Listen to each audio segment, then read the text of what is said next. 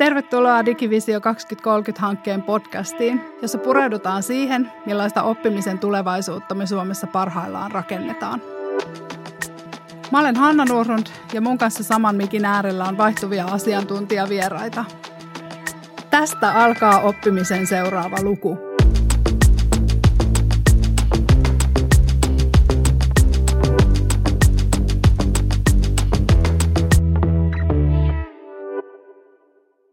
Tervetuloa oppimisen seuraava lukupodcastin viidennen ja tämän kauden viimeisen jakson pariin. Me keskustellaan tänään tekoälystä ja siitä, kuinka oppimista voidaan tekoälyn avulla tukea nyt ja tulevaisuudessa. Tässä mun kanssa saman mikin äärellä on Haakahelian yliopettaja, tietojenkäsittelytieteilijä ja filosofian tohtori Lili Aunimo ja HEDAIin perustaja, kognitiotieteilijä ja filosofian tohtori Harri Ketamo. Mahtavaa, kun pääsitte vieraaksi. Lämpimästi tervetuloa. Kiitos. Kiitos. Lili, sä opetat etenkin data-analyysin menetelmistä ja tekoälysovellusten kehittämisestä. Miten sä koet, että onko opiskelijoita helppo saada motivoitumaan tästä aiheesta? No oikeastaan on tosi helppo saada heidät motivoitumaan. He ovat jo hyvin motivoituneita, kun tulevat kursseille. Meillä näissä aiheissa on monesti kurssitarjontaa vähemmän kuin mitä olisi opiskelijoita.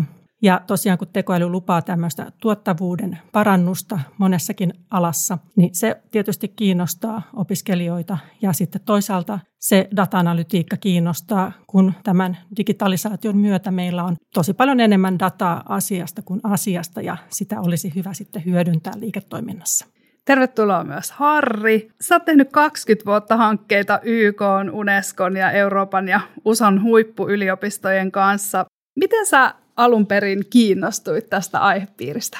No mä en osaa mitään yksittäistä sanoa, mutta aluksi tällainen käytöksen laskennallinen mallinnus alkoi kiinnostaa urheilun kautta. Ja sitä kautta oikeastaan tietokonepelien non-player character, siis koneen ohjaamien hahmojen realistisen käytöksen mallinnuksena. Toki oma, oma urheilutausta siinä kanssa oli mukana, että miten, miten mallinnetaan käytöstä. No vähitellen siihen tuli mukaan kieli, miten voidaan tehdä algoritmeja, jotka osaa jäsentää kieltä kuin ihminen. Ja oikeastaan tuollainen laajempi, sit niin kuin, voisiko sanoa menetelmällinen neurolaskennat, että nämä kaikki kasvo vähän yhteen. Että siinä sitten kun mä maisteriksi valmistuin, niin alkoi tämä nykyinen suunta tai paketti ole vähän kasassa. Me ollaan tosi kiinnostavan aiheen äärellä tänään. Miten sä Lili näet, että opettajan näkökulmasta, että miten hyvin me osataan hyödyntää tekoälyä koulutuksessa ihan tänä päivänä? No mä näkisin, että, että tässä on tosiaan aika paljon justiinsa eroja sillä tavalla, että me hyödynnetään kyllä tekoälyä opetuksessa opettajat hyödyntää, opiskelijat hyödyntää ja sitten organisaatiotasolla hyödynnetään sitä. Mutta sitten kun mennään varsinkin yksittäisiin opiskelijoihin ja opettajiin, niin, niin aika paljon on eroa, että meillä on ty- ihan nämä tyypilliset niin kuin, ä, aikaiset teknologian omaksujat siellä yhdessä päässä, ja he ovat sitten tyypillisesti just näitä niin kuin tietojenkäsittelyn opiskelijoita meillä Haagaheliassa ja saman alan opettajia myöskin. Ja sitten tietysti on ei niin tietojenkäsittelyllisten aineiden opiskelijat ja opettajat on sitten ehkä siellä toisessa päässä, mutta toki tämä on vain karkea yleistys. Mutta kyllä meillä on käytössä jo aika paljon noilla kaikilla kolmella eri tasolla, mitä mainitsinkin. Organisaatio, opiskelijat ja opettajat niin hyödyntävät kyllä tekoälyä päivittäin monesti. Eli me ollaan jo vauhdissa. Ja nyt varmaan tuon chat-GPTn myötä niin tekoälyyn liittyvät asiat on noussut viimeistään ihan kahvipöytäkeskusteluissakin uudelle tasolle ja, ja myös korkeakouluissa aihe on puhututtanut. Niin miten sä Harri koet, että millaisia mahdollisuuksia tekoäly sitten tulevaisuudessa tuo oppimiselle ja korkeakouluille? Joo, tämä chat-GPTn tuleminen on ollut vähän niin kuin sellainen laajemman mittakaavan avaus keskustelulle, jolla itse asiassa on ihan mielettömän pitkä historia. Ei 50 vuotta riitä. Mitä, mitä on, on, on ikään kuin laskennallisen älykkyyden erilaisia teemoja tuotu. Että jos ajatellaan kaikki adaptiivisen oppimisen ratkaisut jo 80-90-luvulta, niin nehän on samaa sukua. Mutta me ollaan, me ollaan siinä mielessä alkutekijöissä, että tota, me ollaan tähän asti pelattu ehkä enemmän sillä, että tehdään hyviä täsmällisiä algoritmeja täsmällisiin ongelmiin, joita on tutkittu kauan. Mutta nyt, nyt nousseet laskentatehot mahdollistaa ihan, ihan uudenlaisia lähestymisiä. Tietty, tässä pitää aina muistaa se, että silloin kun tehdään tiedettä, niin me ei voida tehdä randomia tai mustia laatikoita. Että se tavallaan se keisarin uudet vaatteet tarina on vielä vanhempi kuin 50 vuotta ja se täytyy aina pitää mielessä. Mitä sä, Lili, ajattelet tulevaisuudesta, että, että minkälaisia mahdollisuuksia tekoäly sitten tuo niin kuin yksittäiselle oppijalle tulevaisuudessa? No tosi monia mahdollisuuksia tuo ja, ja tosiaan on jo käytössäkin, mutta esimerkiksi semmoinenkin, että, että nyt kun vaikka oppijoilla on, on mahdollisuus sitten vaikkapa jo hyödyntää vaikkapa chat-GPTtäkin, niin tässä, että he voivat vaikka ohjelmakoodia generoida meidän tietojenkäsittelyn opiskelijat. Ja sitten siellä on ne valmiit kommentitkin jo, jo sitten siellä koodissa – ja tota, tätähän meillä tehdäänkin nyt jo sitten kursseilla, että aina ei tarvitse pyytää opettajalta apua, että miten tämä ohjelmakoodi menisi, vaan kun oikein osaa kysyä, niin sieltä tulee valmiit koodit sitten. Niin tulevaisuudessa sitten meillä voisi myös olla opiskelijoilla käytössään jo näitä valmiita arviointityökaluja, että he voisivat saada vaikka arvioinnin nyt vaikka siitä ohjelmistokehitysprojektinsa tuloksista, sekä siitä koodista, mutta myöskin siitä dokumentaatiosta. Ja, ja toki sitten vaikka niin kuin opinnäytetöistäkin voisi jo saada sen valmiin arvion, joka olisi sitten tekoälyn luoma arvio. Eli tämmöiset niin kuin välipalautteet voisi saada aika näppärästi 24 tuntia vuorokaudessa keskellä kesääkin, juhannuksenakin, jos tarve vaatii. Ja sitten toki toinen on sitten tämä niin kuin personoidut oppimispolut ja sitten justiinsa se, että miten, miten löytyisi ne siihen omaan tavoitteeseen sopivat opintojaksot ja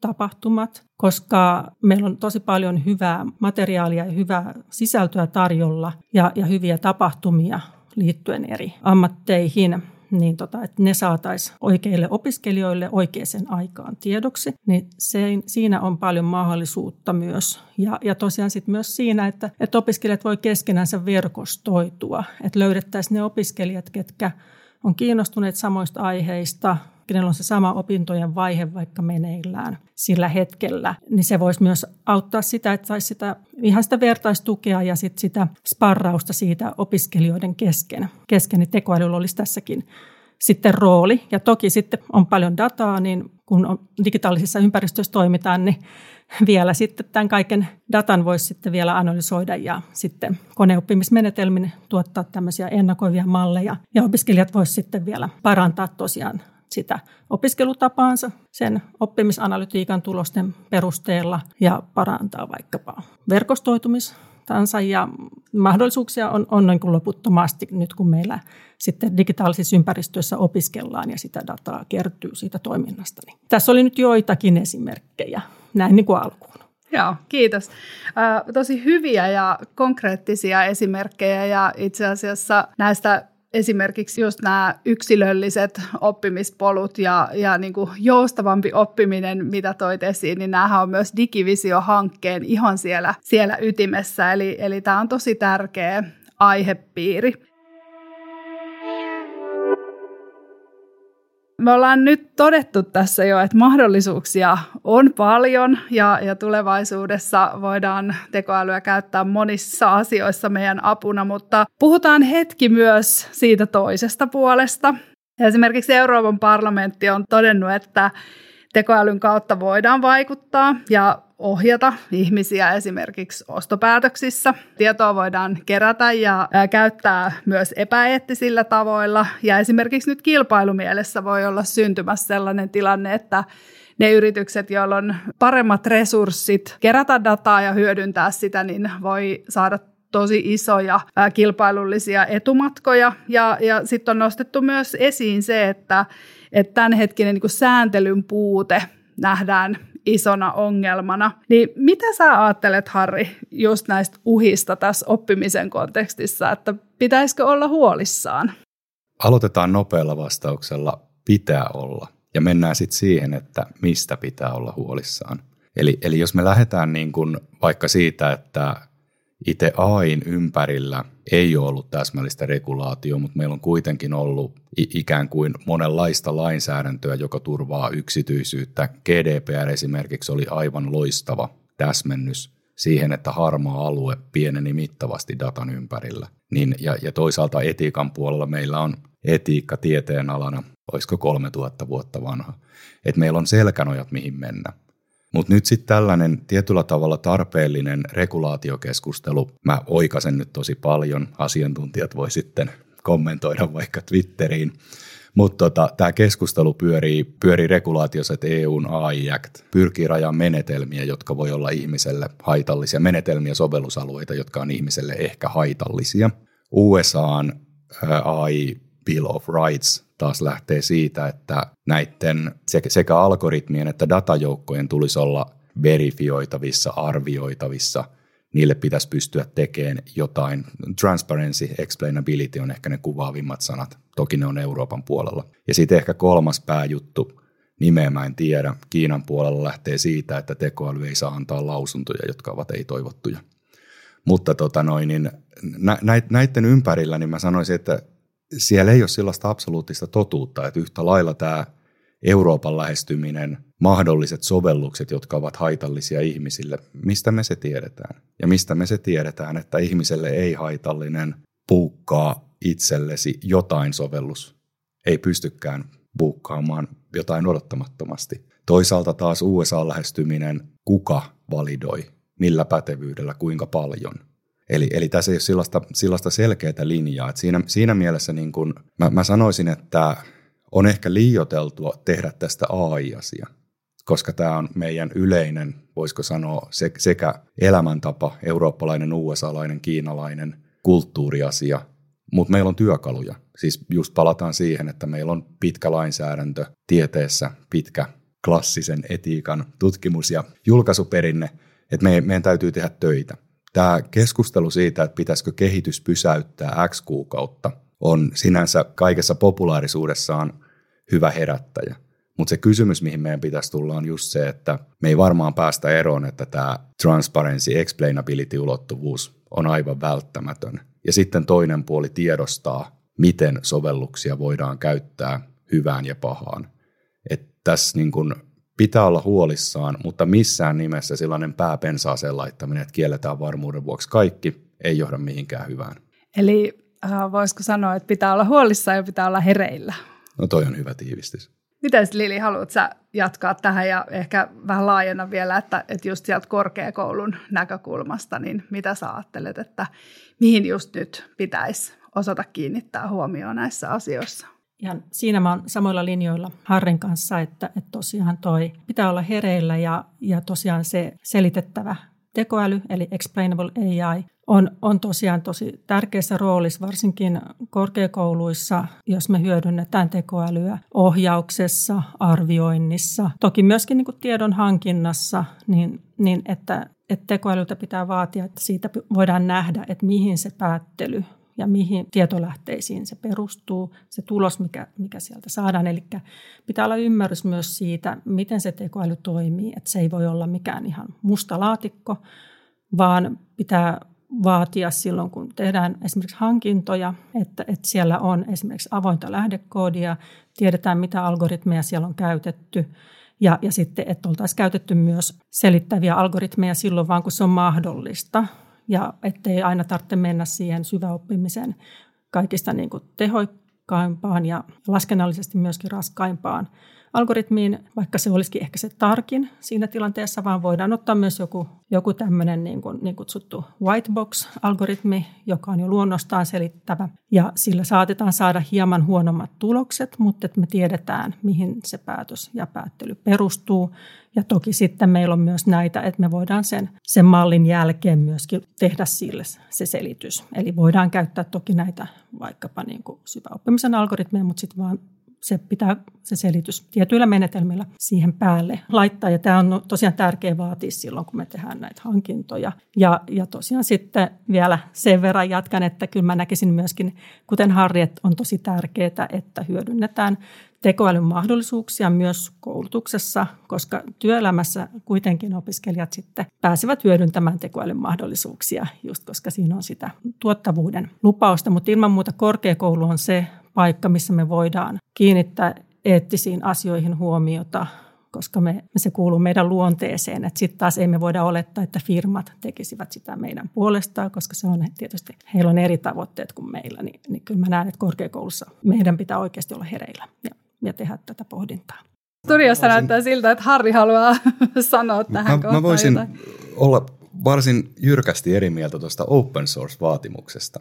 Me tiedetään, että open source on niin kuin helppo sana sanoa, että se on silloin turvallista, mutta onko? Jos me mietitään meidän viime aikojen isoimpia tietoturvariskejä, mitä on periytynyt esimerkiksi järjestelmiin, ne on kaikki uinut sisään open sourcen kautta. Ja open source on strateginen valinta, mutta se edellyttää, että sitä koodia luetaan tarkasti. Että on, on, on niin kuin hirveä määrä erilaisia lokereita, mitkä ui sisälle, tai sieltä aukeaa portteja ulos, data saattaa vuotaa. Mä nyt, mä nyt kerron uhkakuvia. Ja totta kai niin kun kuuntelija nyt tietää, että, että me ollaan alan yrittäjä ja me taas ei tehdä open sourcea, vaan me tehdään tuotetta. Mutta tuotteesta ollaan silloin vastuussa ja tiedetään, mitä tapahtuu. Et esimerkiksi käyttämällä randomeita open source-komponentteja ei kukaan lopulta tiedä, missä se data majailee, mutta käyttämällä taas sitten sellaisten toimijoiden, jotka pystyy antamaan palvelunsa validoitavaksi, mitä ikinä se tarkoittaakaan, niin silloin se vastuu siirtyy taas sitten palveluntarjoajalle, että se data on just siellä, missä luvataan. Ja kolmas ulottuvuus. Me puhutaan open sourcesta ja me unohdetaan kaikista isoin tekijä, kielimallit. Nyt kielimalli, jolla me arvioidaan, jos vaikka puhutaan nyt chat GPTn termein, on ihan, ihan avainasiassa, että mitä harhoja siellä on, miten, miten se on vääristynyt. Et esimerkiksi kokeilkaa kysyä chat GPT kolmoseen perustuvalta versiolta mitä tahansa Venäjän hyökkäyssodasta Ukrainaan. Aika monen asian se kiertää toisin, koska se on piilotettu. Nelonen pärjää paremmin, mutta kyllä sekin aika varovainen on. Ja kun me tällaisilla tavaroilla tuutataan eetteriin enemmän tavaraa kuin ikinä, niin meillä on todella iso riski käsillä, että me piasoidaan meidän koko seuraava opetusdata. Joo, tässä tulee mielenkiintoisia, mielenkiintoisia tota, näkökulmia. Haluatko vielä Lili tähän kommentoida ennen kuin sitten siirrytään eteenpäin? No, no joo, kyllä, ehdottomasti mä haluan, haluan kommentoida. Harilla oli ilma, ilman muuta tuossa hyviä pointteja, mutta sen verran nyt kuitenkin puolustaisin näitä avoimen lähdekoodin ohjelmistoja vielä, että tietysti niin kuin hankinta vaatii osaamista, eli ei, ei mitään random tota avointa koodia. En, en mäkään sitä kannata, kuten Harrikin tuossa sanoi. Eli, eli pitää tosiaan tietää, mitä se ohjelmisto on syönyt ja mistä se koostuu ja siinä tietysti vaaditaan asiantuntemusta, mutta näkisin, että korkeakouluilla on aika hyvin asiantuntemusta tietojenkäsittelytieteen alalta ja pitäisi vain sitten saada hankintoihin osallistumaan sitten se, ne oikeat henkilöt ja katselmoida se koodi koodi, mitä ollaan hankkimassa. Ja, ja toki, toki sitten myöskin näen niin, että, että se myöskin mahdollistaa sen, että, että voidaan sitten itsekin joustavammin sitten eri toimittajilta hankkia sitten näitä palveluita sitten sen jälkeen, kun siinä on avoimet rajapinnat myöskin ja, ja ei jouduta tämmöiseen niin toimittaja lukkoon, vendor lockiin niin helposti, plus että pystytään tarvittaessa hieman ominkin voimin kehittämään jotain uutta kenties siihen tai kokeilemaan jotain uutta siihen ohjelmistokoodiin. Ja kielimalleihin liittyen, niin siinä kanssa on sama mieltä, että se on tosi tärkeää, mikä, mitä, mitä kielimalleja käytetään. Ja, ja nyt tehän on EU-lakin aloitte, missä on näitä Euroopassa kehitettyjä kielimalleja esimerkiksi. Ja, ja ilman muuta, kun käyttää näitä sovelluksia, niin kannattaa katsoa myös, mitä kielimallia käyttää ja miten se on tehty ja ketkä sen ovat tehneet ja, ja näin pois. Mutta hereillä pitää olla, että siitä me oltiin Harrin kanssa ihan täysin samaa mieltä, että tämä kaikki vaatii työtä ja valppautta. Joo, just näin, että, että hereillä ja just äh, mä teidän vastauksista poimin sen, että pitää tietää, mitä on hankkimassa ja toisaalta pitää ymmärtää, että mitkä toimijat siellä eri ratkaisujen takana on ja sillä tavalla myös niin kuin tarkastella toimijoiden sitä vastuullisuutta. Nämä on tosi hyviä pointteja. Nämä on varmaan myös aika isoja haasteita siinä mielessä, että me kaikki tiedetään hankintaprosessien kiemurat ja, ja tavallaan just se, että, että silloin kun hankitaan, niin pitää siinä vaiheessa, kun ollaan hankkimassa, niin tietää, mitä on tekemässä. Että myöhemmin on sitten paljon vaikeampi korjata. Tässä oikeastaan päästiinkin jo hyvin asiaan, mistä mä halusin teidän kanssa seuraavana puhua, niin tekoälyn kehittämisessä datalla on tosi iso rooli. Ja tiedetään, että, että nimenomaan sen datan laadulla on valtava merkitys siihen, että miten se tekoäly toimii. Ja niin kuin jo itsekin toitte esiin, että erilaiset vinoumat siellä datassa niin voi johtaa tosi huonoihinkin lopputuloksiin. Sano Harri, että mitä me tutkimuksen perusteella just tästä asiasta tiedetään? Datan laatu, erilaiset vinoumat. Mitä me ymmärretään siitä tällä hetkellä? Pysytään vaikka tuossa GPT-teemassa, kun se on nyt ajankohtainen ja kaikille tuttu. Niin tietyllä tavalla, kun me rakennetaan kielimallia, niin se data, johon se kielimalli perustuu, on ihan ratkaisevassa asemassa. Vaikka nyt sitten, jos me tehdään, tehdään kielimalli perustuen Wikipediaan, mikä on yleinen ratkaisu. Ja GPT-3 ja 4 perustuu paljon laajempiin, jossa on puoli internettiä heitetty sisälle. Mutta siis jos ajatellaan, että Wikipediaan perustuva kielimalli, niin se edustaa kyllä varmasti aika hyvin sen yhteisön näkemystä, mikä on sitä ollut kirjoittamassa. Sieltä pystytään kuratoimaan asioita ulos. Mutta sitten me tiedetään, että Wikipedioita käännetään suoraan kieleltä toiselle. Ja niiden kulttuuriset ilmentymät saattaa pitää sisällään yllättäviäkin piirteitä. Jos esimerkiksi Wikipediasta vertaa käännettyjä sivuja jalkapallosta versus aidosti tehtyjä sivuja, ne on kovasti erinäköisiä. Eli, eli tällainen niin kuin tietyllä tavalla itsekin voi tehdä nopeita tsekkausta, että mitä se vaikuttaa. Puhumattakaan sitten, että millä perusteella me rankataan joku asia ulos. GPTn aikaisemmista versioista esimerkiksi oli varmuuden vuoksi kaikki toisen maailmansodan asiat otettu ulos. Ja nämä, nämä niin kuin tietyllä tavalla tällaiset jonkun jostain syystä tekemät rajaukset, varmasti hyvässä tarkoituksessa, saattaa hyvin pitkälle estää, että joku teema ei nousekaan puheenaiheeksi. Vai kenen mielestä ihan oikeasti kansanmurista ei saisi puhua. Jos ne lakastaa maton alle kielimalleissa, ne ei näy siellä nyt. Me tiedetään, että seuraava kielimalli, mihin tarvitaan kymmenkertainen määrä dataa, siitä luultavasti 80 prosenttia on ihan generoitu edellisellä GPTllä, niin paljonko se vinoutuu vielä lisää. Ihan sama, sama ilmiö siis toistuu kaikkialla meidän ympäristössä. Tämä ei ole tekoälyn ongelma, tämä on paljon isompi ongelma. Et jos me vaikka otetaan tämä klassinen rekrytointiesimerkki, että yritys teki deep learning-mallin – ketä pitäisi rekrytoida johtajaksi aikaisempien rekrytointien perusteella. Ei varmaan ketään yllätä, että mitä se kone sinne suositteli, ja eihän tämä ole tekoälyn vika. Tämä on todellinen suunnittelumoka, joka osoittaa sitä suunnittelijalta täyttä kyvyttömyyttä ymmärtää algoritmia tai dataa. Joo, il- ilman muuta pitää olla huolissaan myös siitä, että millainen niin keskustelun aihepiirien asettaja tekoäly tästä lähtien on, että esimerkiksi jos meillä vaikkapa nyt sitten, vaikkapa opettajat alkaa generoimaan lähteitä, saa uuden opetettavan aiheen ja sitten kysyy ChatGPTltä, että no, mitä tähän aihepiiriin kuuluu ja mitä lähteitä olisi hyvä ottaa mukaan, niin tota, siinä sitten tietysti sieltä saa jonkun, jotkut hyvät ehdotukset, mutta niin kuin kriittinen ajattelu on, on sitten se, mikä nousee tosi isoon arvoon opettajalla siinä, että, että katso, että no, onko tämä nyt kaikki, mitä tästä aihepiiristä kuuluu sanoa, et, ja korostaako tämä nyt jotain aihepiiriä liikaa. Ja eli, eli se, että, että opettaja yhä vieläkin katsoo sit useasta eri lähteistä niitä suosituksia ja, ja sitten vähän reflektoi itsekin oman kuitenkin koulutuksensakin pohjalta, että, että mikä, mikä tässä on oikeasti tärkeää tässä aiheessa ja mitä opiskelijoille nyt olisi hyvä opettaa. Eli sitä ajattelua ei voi kuitenkaan ulkoistaa tekoälylle, vaan ihmisen pitää kyllä vielä ajatella ihan itse. Tämä oli erinomaisen hyvin sanottu ja tietyllä tavalla tässä ehkä näkyykin se, että miten nopeasti me tullaan sitten aika lailla sinne korkeakoulutuksen ja oppimisen ihan peruskysymysten ääreen täältä tekoälystäkin hyvin nopeasti. Ää, mitäs Harri, haluatko vielä tähän?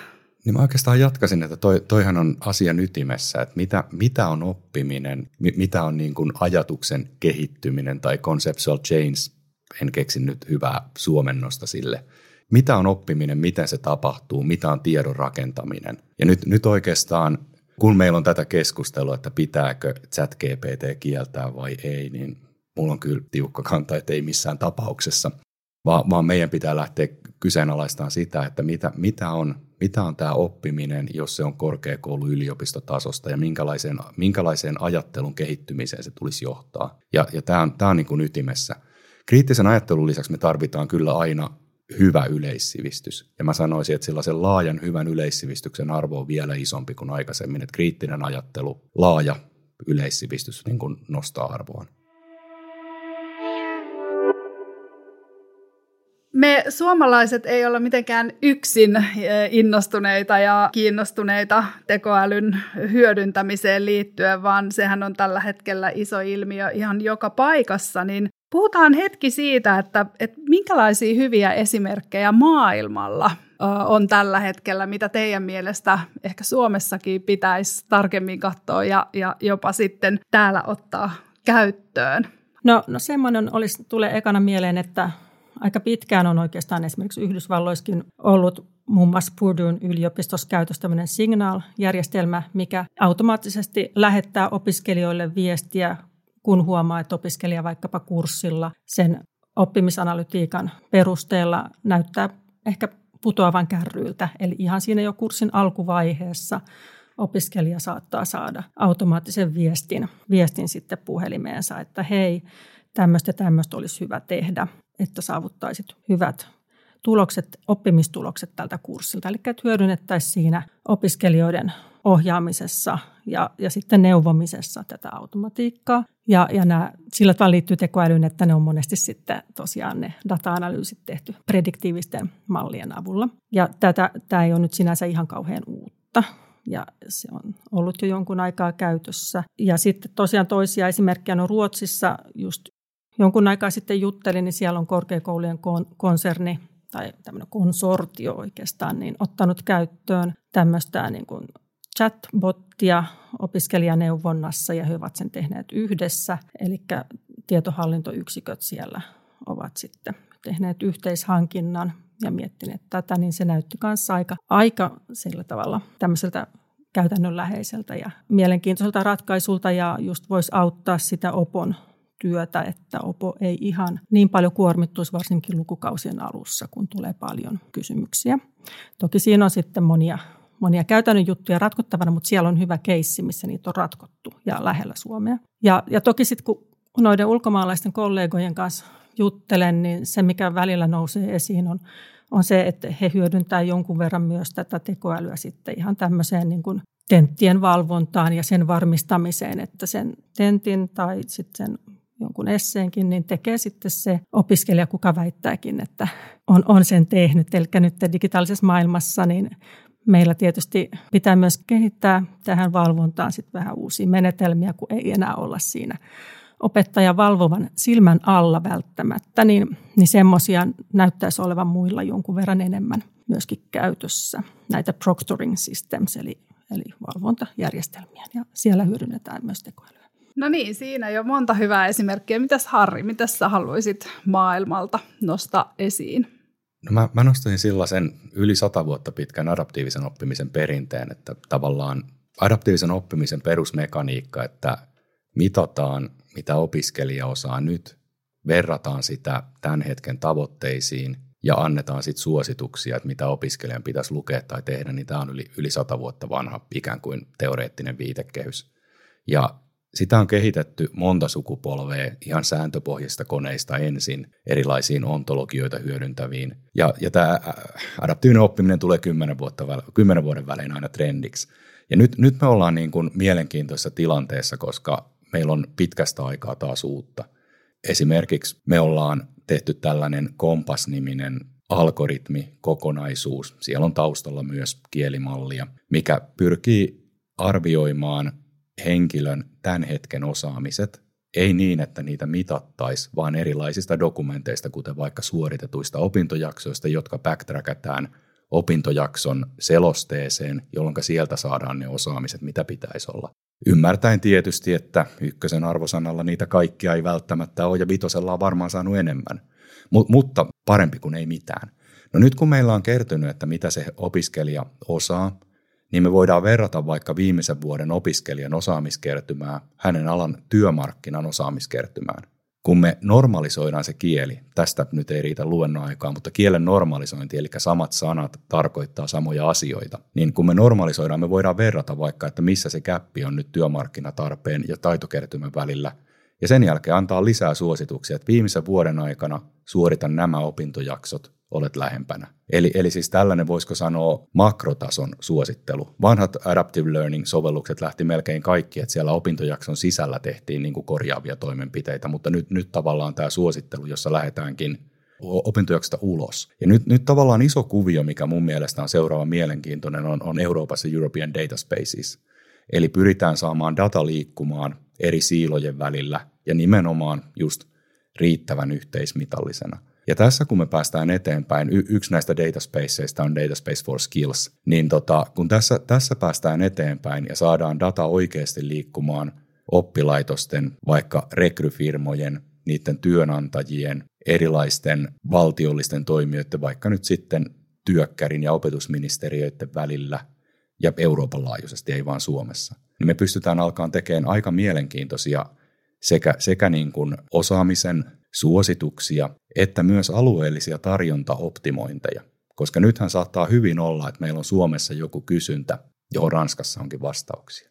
Ja tällöin me ei olla enää kiinni siinä, että saadaanko me rekrytoitua opettajaa nyt johonkin tiettyyn lokaatioon, jos me voidaankin suosittaa opintojaksoja. Meillähän on kuitenkin Euroopassa tarkoitus päästä kohti yhteen sopivampaa, ja tämä ei ole pelkästään siis tutkintokoulutusjuttu, vaan ennen kaikkea jatkuvan oppimisen juttu missä vaiheessa konetekniikan insinöörin tutkinto tarvii päivittää, koska tota noin, siirrytään vaikka kardaanivetoisista autoista sähkömoottoreihin.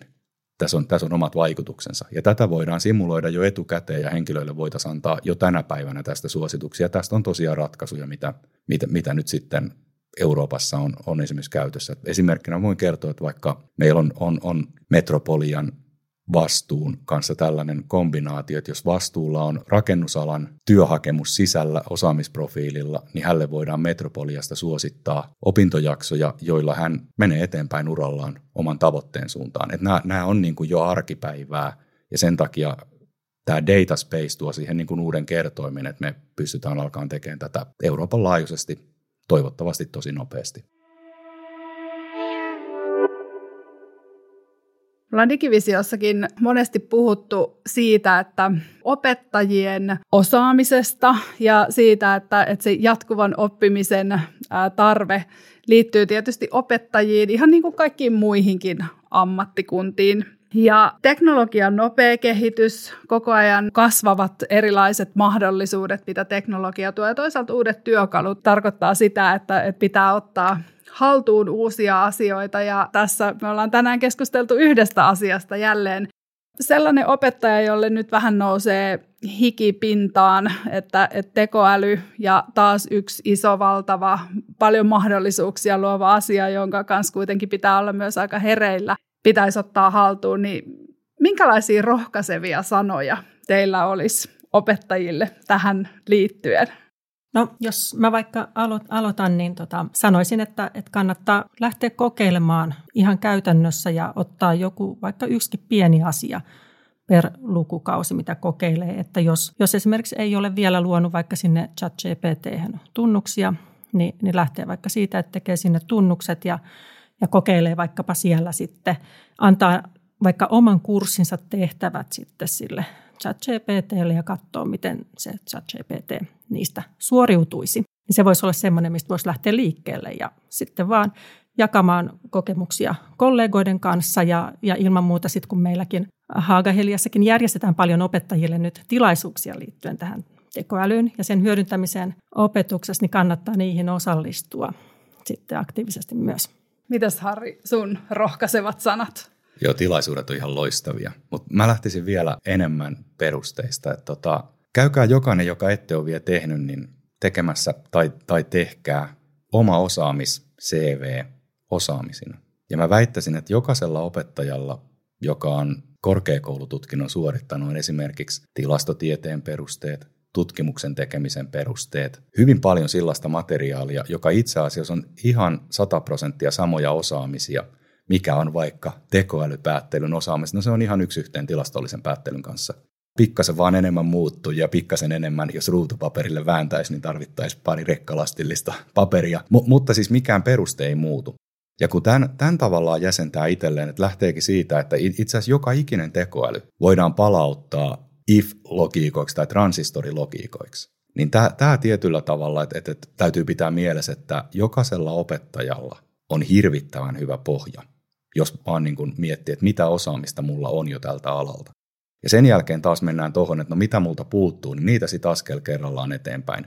Mutta tärkeintä on niin kuin ymmärtää, että ei kukaan, kukaan opettaja pihalla tästä ole, koska opettajaksi ei voi pätevöityä suorittamatta tiettyjä kriittisiä perusteita. Että, tämä olisi mun niin kuin sellainen lähtökohta. Teillä on osaaminen, nyt vaan tehdään. Osaaminen on ja rohkeasti kokeilemaan, niin se, ol, se olisi teidän vinkit. Kiitos Lili ja Harri tästä vierailusta. Mä olisin voinut jutella teidän kanssa vielä vaikka mistä, mutta ehkä mä vetäisin tätä meidän keskustelua yhteen sillä tavalla, että niin kuin Harri sanoi, että tämä on asia, joka on ollut tosi kauan olemassa. Ja, ja nyt, sitten, nyt sitten se on viimeistään tässä vaiheessa ikään kuin noussut tosi laajaan tietoisuuteen. Valtavasti mahdollisuuksia, mutta samalla pitää kuitenkin olla hereillä – säilyttää kriittinen ajattelu, ymmärtää kuitenkin mitä on tekemässä, kun lähtee tekoälyn kanssa toimimaan. Ja haluan lopettaa Lilin loistavaan ajatukseen siitä, että ajattelua me ei voida koskaan ulkoistaa. Tämä oli tällä kertaa viimeinen jakso oppimisen seuraava lukupodcastia, mutta keskustelua voi tietenkin aina jatkaa tästä ja muistakin oppimisen tulevaisuuteen liittyvistä aiheista hashtagillä Digivisio 2030. Mä oon Hanna Nurrund ja tää oli oppimisen seuraava luku.